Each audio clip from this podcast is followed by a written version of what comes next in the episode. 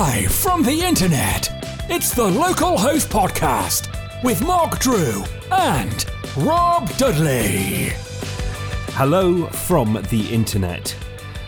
In this, the first of our new format local host episodes, we're asking the question why payment providers? PayPal, Stripe, Braintree, webhooks, and good old gold. I want you to show me the money. Now let's get on with the show. Hello, Mark. Hello, Rob. Nice to see you again. Welcome. Welcome back. Thank you, thank you, thank you. So we're trying Brave Experiment. We're not going to do too much meta because we explained the new format and all the rest of it in the previous episode. So if you haven't listened to that, go and listen to it. We'll wait. Go on. Uh, And they're back. Okay, I'm glad you enjoyed that show. So, yeah, so we're talking in this episode, as you might understand, we're talking about payment providers. What do they do? What's good about them? What's bad about them? And which ones they are, the specifics of which ones they are. So, what is a payment provider, Rob? What, how would you define that? A payment provider is one of a three part system, including the merchant payment provider, the clearing bank system, and yeah, basically, it's how you take money over the internet. Right. And especially since this is a web development podcast, one of the things that we should look at is at how you integrate it, which ones are good to integrate with, which ones are bad to integrate with, um, and how they integrate, I guess. So maybe we should go for the old school. I mean, weirdly enough, I have a little bit of a background on this. Back in the 90s, I developed with the help of Barclays, Barclays Merchant Services they allowed us to actually tie a website to their uh, clearing system, and which was kind of first at the time back way back then. I know we all take it for granted since since PayPal and everything else. And how we actually did that was actually by having a physical ISDN line that dialed them up every time someone put in their credit card number on the website. Right? Nice. So they had a little wait while you had this, and it dialed up, and put their card on, put a hold on their card, not put their card on hold, put a hold on their card. Um, and then in the evening, our 28.8 modem, or probably it was a 56.6 modem, would have this send a file with all the transactions that we assumed would taken during the day, and send it to Barclays Merchant Services, which would then go and actually charge their card. Right. I like the idea that even though there's an ISDN involved here, this is one step away from building a robot that just pushes the buttons on a chip and pin machine. Right, is is literally that. It's, I, I swear, And but it the thing is, predates it- chip and pin. yeah, it's, yeah. I mean, even the, there wasn't chip and pin at the time, but the whole point was that this was sending a file via modem. We couldn't even use the same ISDN line because the ISDN line was was for for putting holds on cards, right? So we couldn't even do it like really quickly. So we tried to put loads of checks, like we're about to send the file. All right, everything's clear, and this is of a modem, which I'm pretty sure no one of our listeners can remember what thing is. But this stuff was slow, so and you know you could get dropped lines and stuff, and yeah, so it was good fun, interesting times, and you couldn't do it over the internet. So you can imagine, like requests came into our server, and our server on the back had like started dialing up stuff to to check your credit card. So banks, of course, clearly they woke up pretty quickly to the fact that this was a requirement, and we enter into what I suppose you could call the dark ages of payment provision online. Well, Every bank had their own software toolkit, and when I say a software toolkit, they had a bunch of, pardon my language, crappy components written in whatever language they felt like using, whether it was ASP. Uh, some of them were Java, some of them were Perl. All of them only had one language. yeah, So it wasn't like you had this list of SDKs and examples. Oh Right. no, no, you just had to use that language. yeah. You had to install it was all the completely uh, undocumented and totally unworkable. Yeah, you had to install the Um, NatWest uh, payment provider gateway or whatever it was called, and some of them were pretty horrible. Yeah, The, I, I think that the modern take would be the Win, Windows Forms toolkit, I guess, or whatever they would have used at the time. It, it was horrible stuff.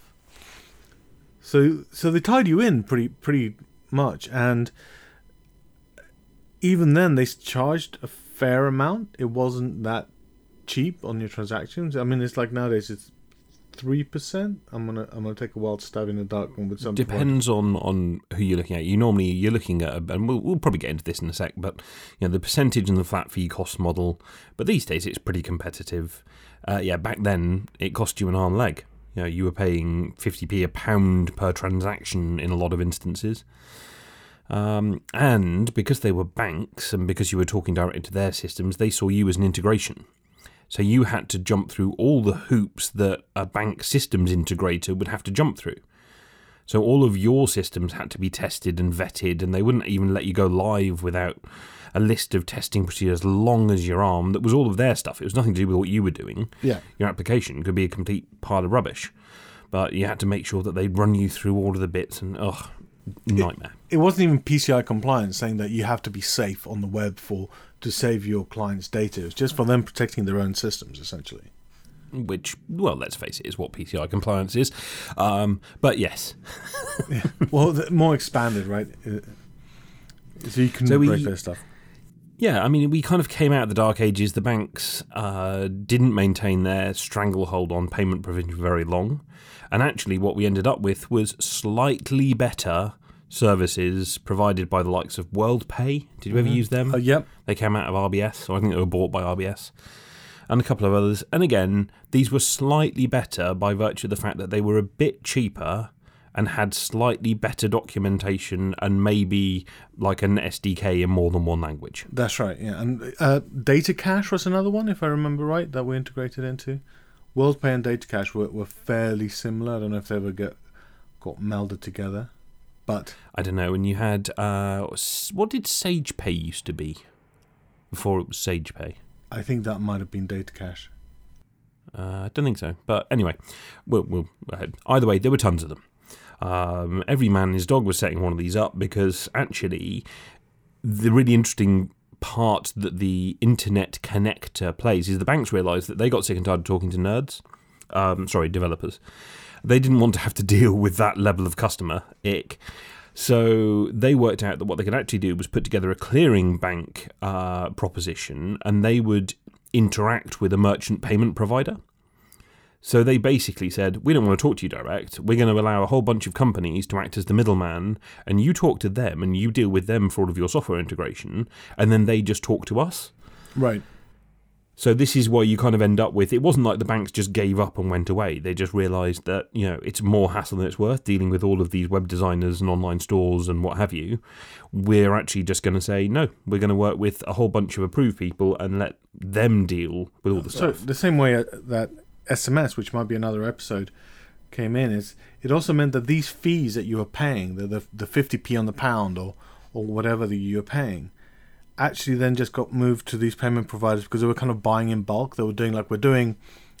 You know, mm-hmm. they had different limits. So one one thing that you'll encounter is they're saying like, well, how much limits, how much are you going to spend through your store, and that 50p in the pound might decrease if you're doing over 10 grand, right?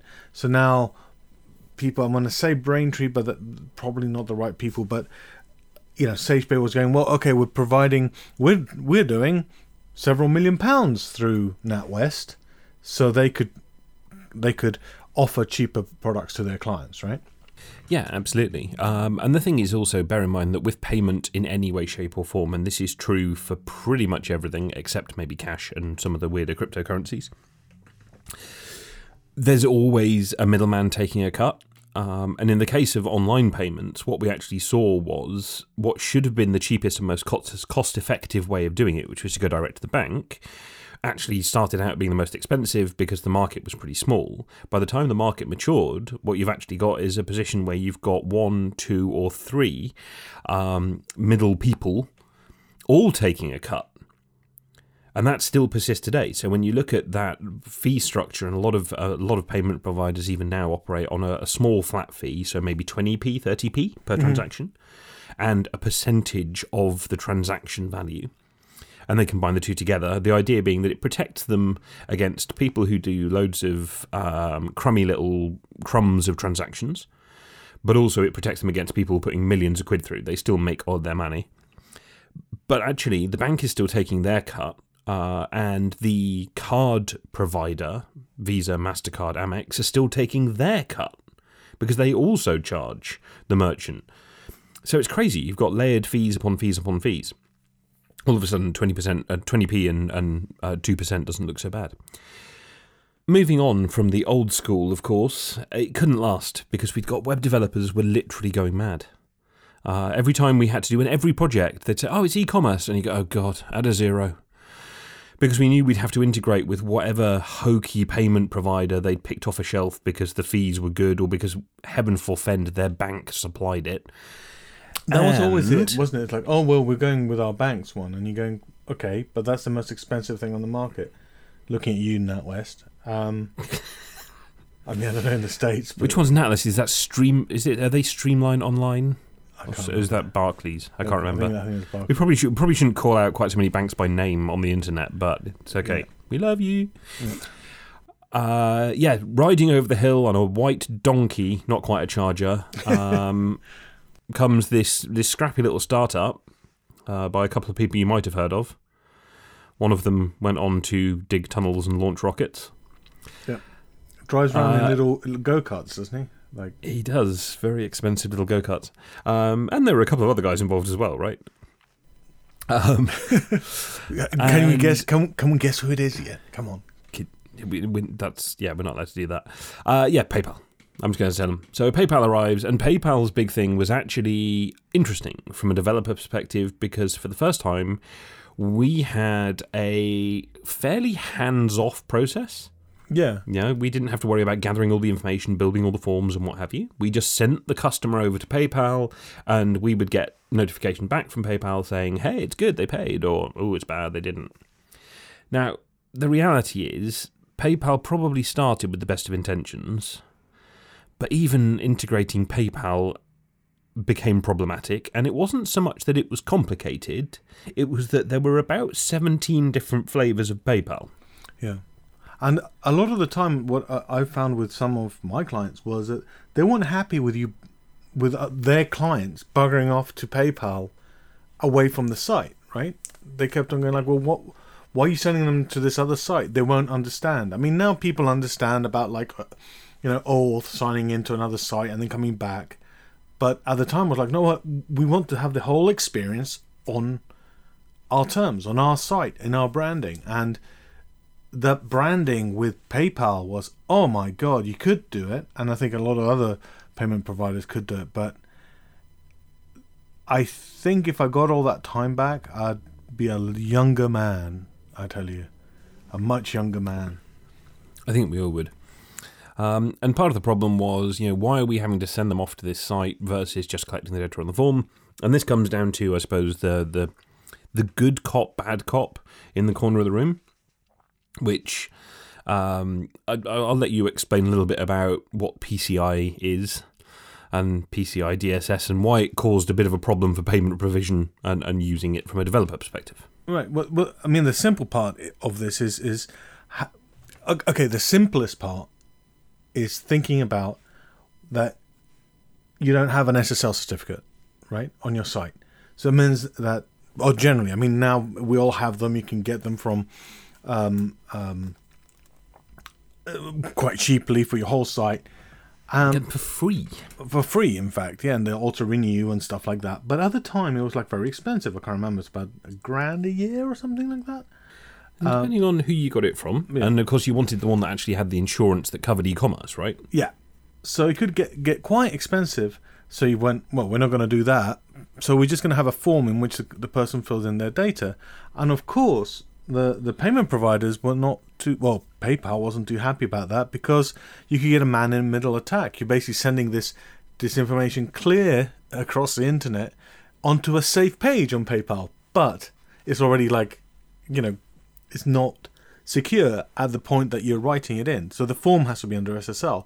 Hence, you redirecting to to these things. And this is a PCI compliance stuff, which is like from the point of wh- whatever system your credit card touches should be secure and encrypted. I think it's important very quickly just to say that this, um, obviously, PayPal wouldn't be happy with it, but the key driver for PCI and uh, PCI being this whole bunch of restrictions around what we must do to secure our, our payment systems, right? Uh, and the PCI in the name actually stands for Payment Card Industry. So this is actually a set of security uh, protocols that were put together by Visa, Mastercard, American Express, Diners Club, and what have you. And ostensibly, they did this, and I, I absolutely love this because this is super cynical, but they didn't do it because they thought, I know, let's be helpful and give developers a bunch of really strict guidelines to, to make sure they know how to build a secure application. Or maybe No, like they did this. our customers' data, you know, Yeah. protected or anything like They that. They did this ostensibly to ensure that they didn't lose quite so much money through fraud in this emerging e commerce space. Right. You know, it's total CYA. It's fantastic. Uh, and of course, they get lower insurance premiums because they say, well, we did tell them not to do it like that. we were very clear. Yeah. Unfortunately, like, and you and I know if if I've seen I've, the things I've seen, Rob. I've seen many systems that still have lists of credit cards in there. You know, Oh, yeah. in a I mean, database unencrypted, and you're like, no, this is I mean, the trouble is that when you actually come down to it, PCI is layered, right? So there's levels that you can achieve depending on what degree of card data you handle. And the nice thing about things like PayPal and all of this stuff where you send your customer over to them without collecting the credit card information at all is you are the lowest level, which means you have to fill out a cr- crummy questionnaire once a year. Um, and maybe get your site scanned, but they don't really care because you never actually touch the credit card information. That's right. So, uh, what will the workflow be with with PayPal? Right, you'd go, here's your order. So none of the information there, well, name and address, but personal identifying information, but it's not that important compared to in in our context. Then you click the button that you basically go off to PayPal, where there's a form where you fill in your credit card, you submit it, and this is all on, on PayPal's side. They've got the security, they've got everything. And once you've done all of that, you come back to the site saying, Yep, Mark's paid for his order. And then it's up to you to deal with that and then send out the order. Right? So that's the easiest part. So, easiest part for you, you've not, you know, the user hasn't touched any of your systems with a with a dirty credit card number, and you've at the end of the day taken the money, Yeah, well, less. the Um, percentage. Probably 5% and about 50p, knowing PayPal's introductory rates. They are not cheap. But we still have this problem. And the problem is that they, they still have to, and PayPal offered this, SagePay offered this, all of these different providers offered it. And they all require that you go off to this other site, this other brand, that you break the experience of of the checkout. And if there's one thing that the psychology of e-commerce has taught us, it's that once you've got that user hooked and on the process to buy, you get the heck out of their way. You want as few doors, as few obstacles, as few changes to the experience and the flow as possible. You want to grease that staircase and watch them slide down. I mean, a good example of this is Apple's stores. The moment you pick something up, someone's going to come over to you with a, a credit card machine saying, "Hey, you want to pay for that here?" Or just in e- case the impulse fades. yeah, just in case the impulse fades. or even even more. It's like the, here's the Apple Pay Apple Store app. You're in the Apple Store. You can just pick up an item, scan it, and pay for it, and walk out with this thing, without even. So you know that's a good good example of greasing the wheels. Which going onto another site is exactly the opposite. It's like going, yes, you can order your stuff here, but please go next door. Uh, to Would the you, shop would you mind door. popping over the road to pay, Yeah. and then they're going to give you a ticket, and then you bring that ticket back to us? Which is pretty much exactly what happened, right? Um, it's amazing that anybody ever conducted any kind of e-commerce at all.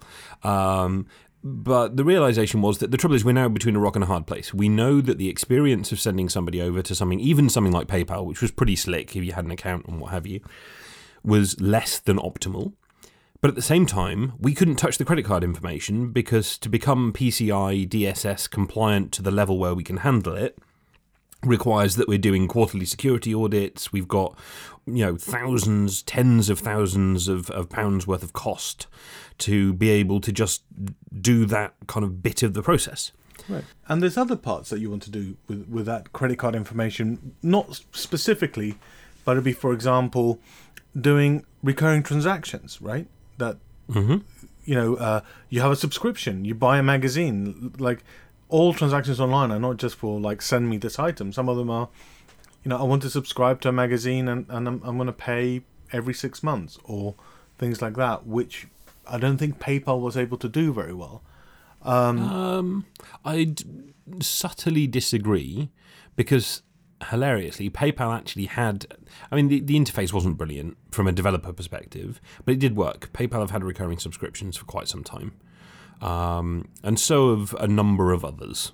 Right, but th- th- if they if they, they got like for example, if you you have customer info about me, you wouldn't know if their credit their payment got declined because that would be a cycle, a part of the process that's over at the PayPal side and securities, you know, features of it would be on there. I don't want to like bash on PayPal because someone said like, well, actually, but this was at the time, mind. right? Yeah, Because I mean, there now was, we get there was to all the sorts of ones, stuff that they they used to do, and you'd get you know you'd then have to implement. Well, we've got failed payment notification. We've got um, card expiry issues because the cards expire, which means you then got to keep a track of that because they didn't used to tell you, and you'd have to build in a workflow to go back to the customer and get it updated. Yeah. Um, so all was not well in the land of payment provision. We knew that we wanted to do better, but we couldn't without causing significant problems. At this point, on an actual white charger, An actual white charger? What Stripe? Stripe like Stripe arrive, yeah. um, and and yes, And they do something a little is bit all is well in the world. Yeah, well, they do something a little bit magical. They they they provide a way for you to put a bit of JavaScript on your site, which is secure. That actually puts in a little pop-up frame, like a mo- uh, modal window, on top of your um, your transaction. That pops up a, a thing that knows about the customer a little bit. So because if I've ever bought something on Stripe, it goes, "Hey, it's Mark. Just put in your card." I kind of know you what your card is, even though that that's within somebody else's site, right? Or it looks, it appears like that.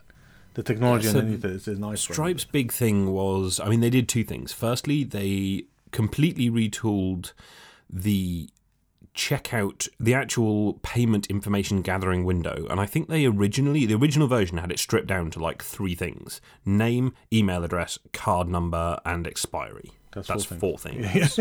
but you know what I mean? Yeah. So it was name, email, and card information. Yeah, It was really, really lightweight, uh, and they did it in such a way that the uh, end the developer never actually saw the card information at all. The big thing that Stripe really hit out the park was the idea that you could then receive a token for that card information. So, and to be fair, they didn't invent this; they just made it really slick and really easy to use. So you get a token back, which you can then pass up and store on your server and what have you. It's not card information. It can only be used by your site, but that then represents that customer moving forward. So if you want to do recurring billing, if you want for them to be able to go back out, edit the basket, and you know build them a different amount, you can. And it was life changing. It was Yeah. absolutely brilliant. they also with did. one exception: oh, what's that? it doesn't work in Jersey. Oh, really? What? They uh, this is a, a minor point, but yeah, for whatever reason, Stripe refused to onboard Jersey companies. We don't appear in their list of approved jurisdictions. That's interesting because, um, so the interesting thing about Stripe was also, which apart from not appearing on Jersey, but this might be similar levels, is that in the US you got a rolling payment of about seven days. Or no, I mean I think it up to twenty four hours would be for all your payments. I beg your pardon, right? But in the UK they keep your money for seven days. Oh right, so this is in terms of settling the payment out to the merchant. Right. But in in Yeah. the states, it was just like bang, bang, bang. Like I think a day, twenty four hours. It was like pretty much immediate. Uh, Nice. Which was very. They paid out very very fast, especially if you passed the whatever check, and that's what I'm assuming what the check is. So you got one level in the US. They've got some security and insurance in the US to be able to be paying people out probably before they've got the money from the credit card company, the the, the bank company itself. Then in the UK they have a seven day thing to make sure that that's it, and probably Jersey they would never get get insured or whatever. whatever I think by and large, it came down to what you mentioned before the checks. It was the fact that you know the KYC, the AML, and the requirements to actually deal with Jersey businesses. It's really easy in the UK. You just look up Companies House, right? Yeah. There's an API for it, um, and I think we've talked about this before. Actually, this is ringing a bell. I'm assuming that there are databases and systems that are similar in the US. It's really easy to vet and validate a company or a person. Uh, Jersey has a system. It's it's it's a guy called Steve. You have to phone him. uh, you know, there's only 100,000 people on this island, so we don't need big whizzy APIs. Uh, But yeah, so anyway, slightly annoying that we can't use it over here, um, which didn't stop me launching an entire company based around it. We just set it up through a UK holding co. Right. Which is a, a kind of normal thing. But yeah, and it also gave you access to a whole bunch of very interesting things on the back end. Now with this token, you could have create customers. They could have multiple cards. They could uh, have recurring payments. You could do transactions. They could do. You could also get a whole host. Uh, or you still can. It's, it's, it's not something in the past. You can still can get a whole bunch of callbacks from Stripe when different things happen, like when the card payments failed or when there is things that you're paying out, etc., etc. You know. Um, and it's I mean, good they- looking, man. I mean, I've just got to say, it looks much better than Stripe, uh, than than PayPal. considerably. And from a developer perspective, I mean, Stripe's documentation is legendary Yeah, at this point. And rightly so, because they put so much work into the documentation, they put so much work into the server side SDKs, the client side JavaScript, whether you were using their drop in checkout.js, I think it was called, or is called, um, or whether or not you were using their JavaScript library to build your own experience, it was all just perfectly put together. So, uh, this is not to say that PayPal were taking this lying down.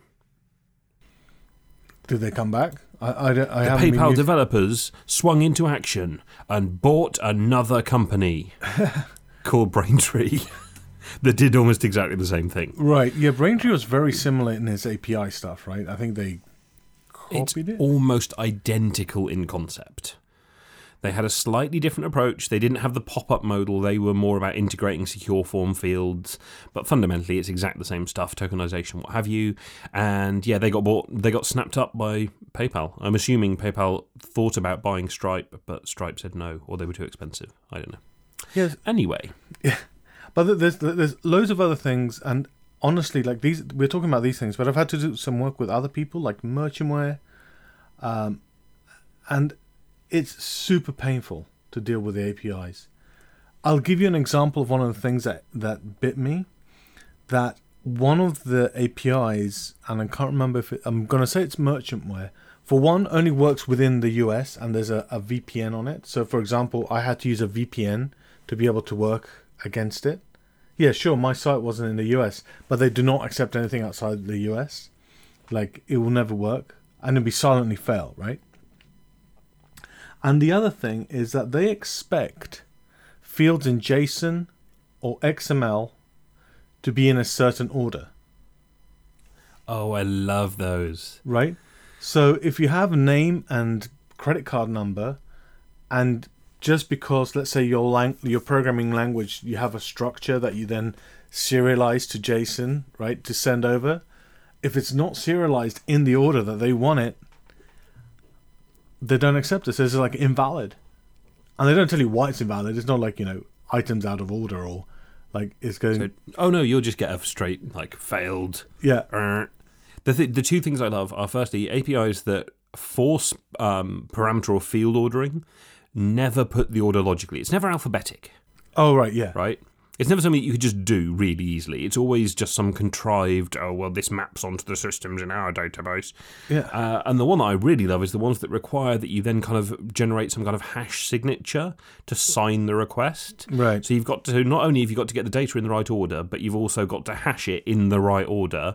Otherwise, the signature fails. Yeah, exactly. Then you get a sig fail. It's like, well, is that my implementation of whatever weird hashing algo you're using, or is that the? Oh no, wait, I've just got name and surname in that order instead of surname name, which is the order you want it in. You Ah, yeah, the anger, the anger it breeds.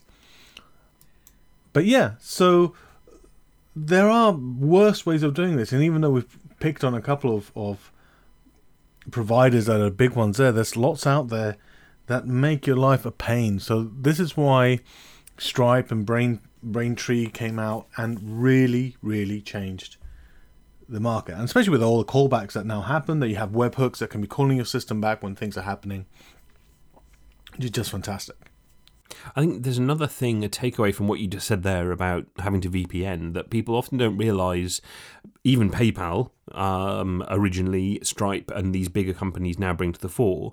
And this is the idea that, fair enough, not every country, but you can actually roll out the same payment system across a whole bunch of different countries, and it just works. Right. And that's no small thing because previously a lot of the payment provider systems were quite localized because the UK banking system is very different to the US banking system, is very different to the French or the Polish or the Russian banking system, which I assume is just people with envelopes full of cash, right?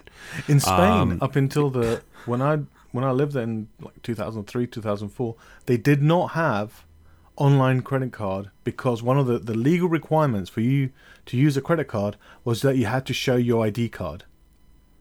So they do not have the idea of card holder not present because it's illegal at the time. It's now legal. Now they're like they're like way ahead, right? So if you wanted to buy anything online, you would do it through your mobile phone. They'd send you a text that costs the amount of your thing. Amazing. At the time, I mean, like now that's completely changed. Someone's going to shout at me, going like, "No, that's not right," but it's like that. That's that has changed now. But oh, we could we could get into the whole kind of like you know mobile phones alternate payment systems and what have you. We might have to save that for another episode uh, to go into the details of stuff like SMS and, episode. Let's let's talk about it in yeah. the SMS and money. Yeah. Um, but yeah, so the globalization of um, payment systems is no small challenge.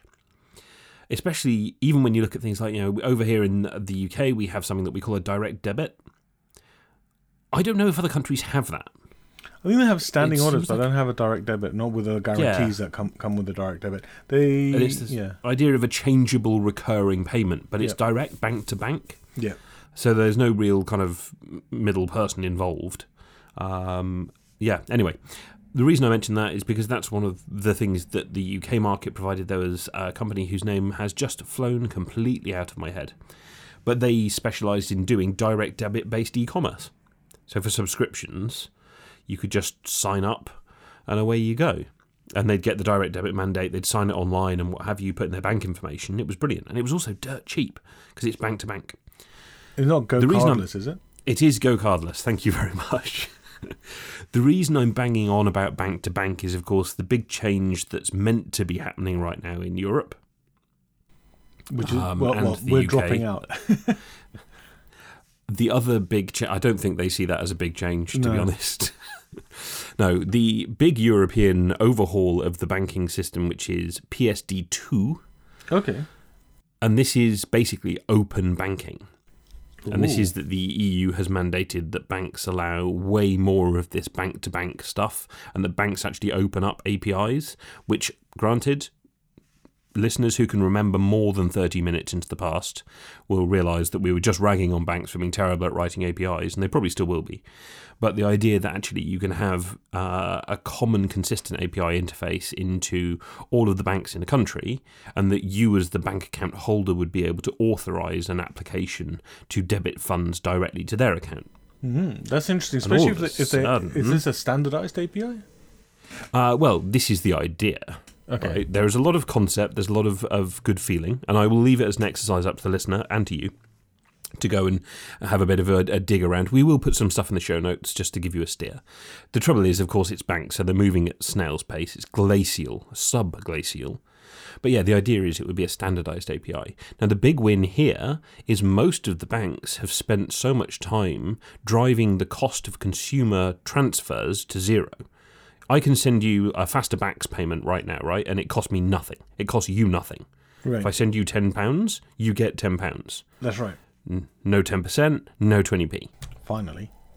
Yeah, no card commission, no Visa or Mastercard taking their pound of flesh. Um, but you've So- got quite a few of these newfangled. I'm going to say newfangled, like if I'm an old codger, but having been in it as well, which is stuff like in the UK we have a card called Monzo, which is like a purely online debit card. It started out as a uh, as a prepaid card. It is kind of a prepaid card, which gives you. Uh, Well, they've got no, they're a full full bank now, fully licensed and operational. Yeah, um, and on the other side, um, but but they have interesting ways on how they're charging you when you use your card abroad. Then you've got TransferWise, which is also a card and also a bank account, even though it's more geared towards transferring money across the world. Like so, you can have a bank account in Europe, in the in the States, and in the UK with them. So it's just like different money accounts. Mm-hmm. So it means that you can get payments from people in the US to the US because you know it's much easier for them. Well, this is it, and all of these kind of challenges are starting to erode or shift the traditional barriers to international banking in various different ways. And what PSD2 is going to focus on primarily is it's meant to be about open data. The reality is everybody's looking at it very hungrily as a way of doing open transfer integration. So, the good news is we're probably going to get much cheaper e commerce payments. That's great if you're an e commerce merchant. It's amazing if you're Amazon and you can pull this stuff off. can you imagine what shaving 0.01% off the credit card transaction fees does for Amazon's bottom line? Yeah. They did like a hundred billion gross va- gross revenue last year. It's crazy. Um, but as developers, it does mean that we're likely to see a whole bunch of new APIs coming over the coming over the hill. which is going to be fantastic. I mean, it's going to, it's going to be fantastic mainly because I'm uh, I'll have to integrate my clients to them, so loads more business. But it's going to hopefully be like less hair loss and less grey hair trying to get all that stuff done. You know, Says the mostly bald-headed, grey-haired Yeah, um, to yeah. the other Look- grey-haired man. I think that ship has sailed, mate. I, I don't think it's going to grow back. but just what happens when you take the white out of the white? You know what I mean? I, Yeah. I don't. That sounds really quite dodgy. Yeah, no, I mean I'll get transparent hair. Yes. Okay. Uh, enough about hair. Um, so I think that pretty much summarises our new, slightly shorter format deep dive. Not even a deep dive. It's, it's, it's, a, a to the point dive, I think. Um, Yeah. Hopefully, this has been useful to people. Let us know what you think. We'll probably do a couple more about these whilst we gather, you know, reviews uh, from our lovely listeners. Uh, so we'd like to have your feedback. And by all means, if we've missed something that you think we should know, let us know. Uh, if we were wrong, doubtful, but it does happen, let us know. The whole point about this short form format is we want to try and get a bit more engagement. We want to get the, the conversation continuing past just Mark and I uh, enjoying the sounds of our own voices. So please get in touch. Uh, all the usual methods are available. We're on Twitter at localhostfm. And you can email us at show at localhost.fm. And you're what on Twitter? I am Rob Dudley on Twitter at Rob Dudley, and you are Mark Drew on Twitter. There we go. So, yeah, no excuse not to reach out other than you really can't be bothered. We will see you next time for, well, we don't know yet. We don't know yet. We, tell us what, what do you want to hear? Ha. Yeah, hopefully. Otherwise, we're going to have to make something up. All right. SMS and, and payments over SMS. no. This is now a payments podcast. No, Yeah. no, we're going to do something different. Yeah, promise. definitely. Until then, Adieu.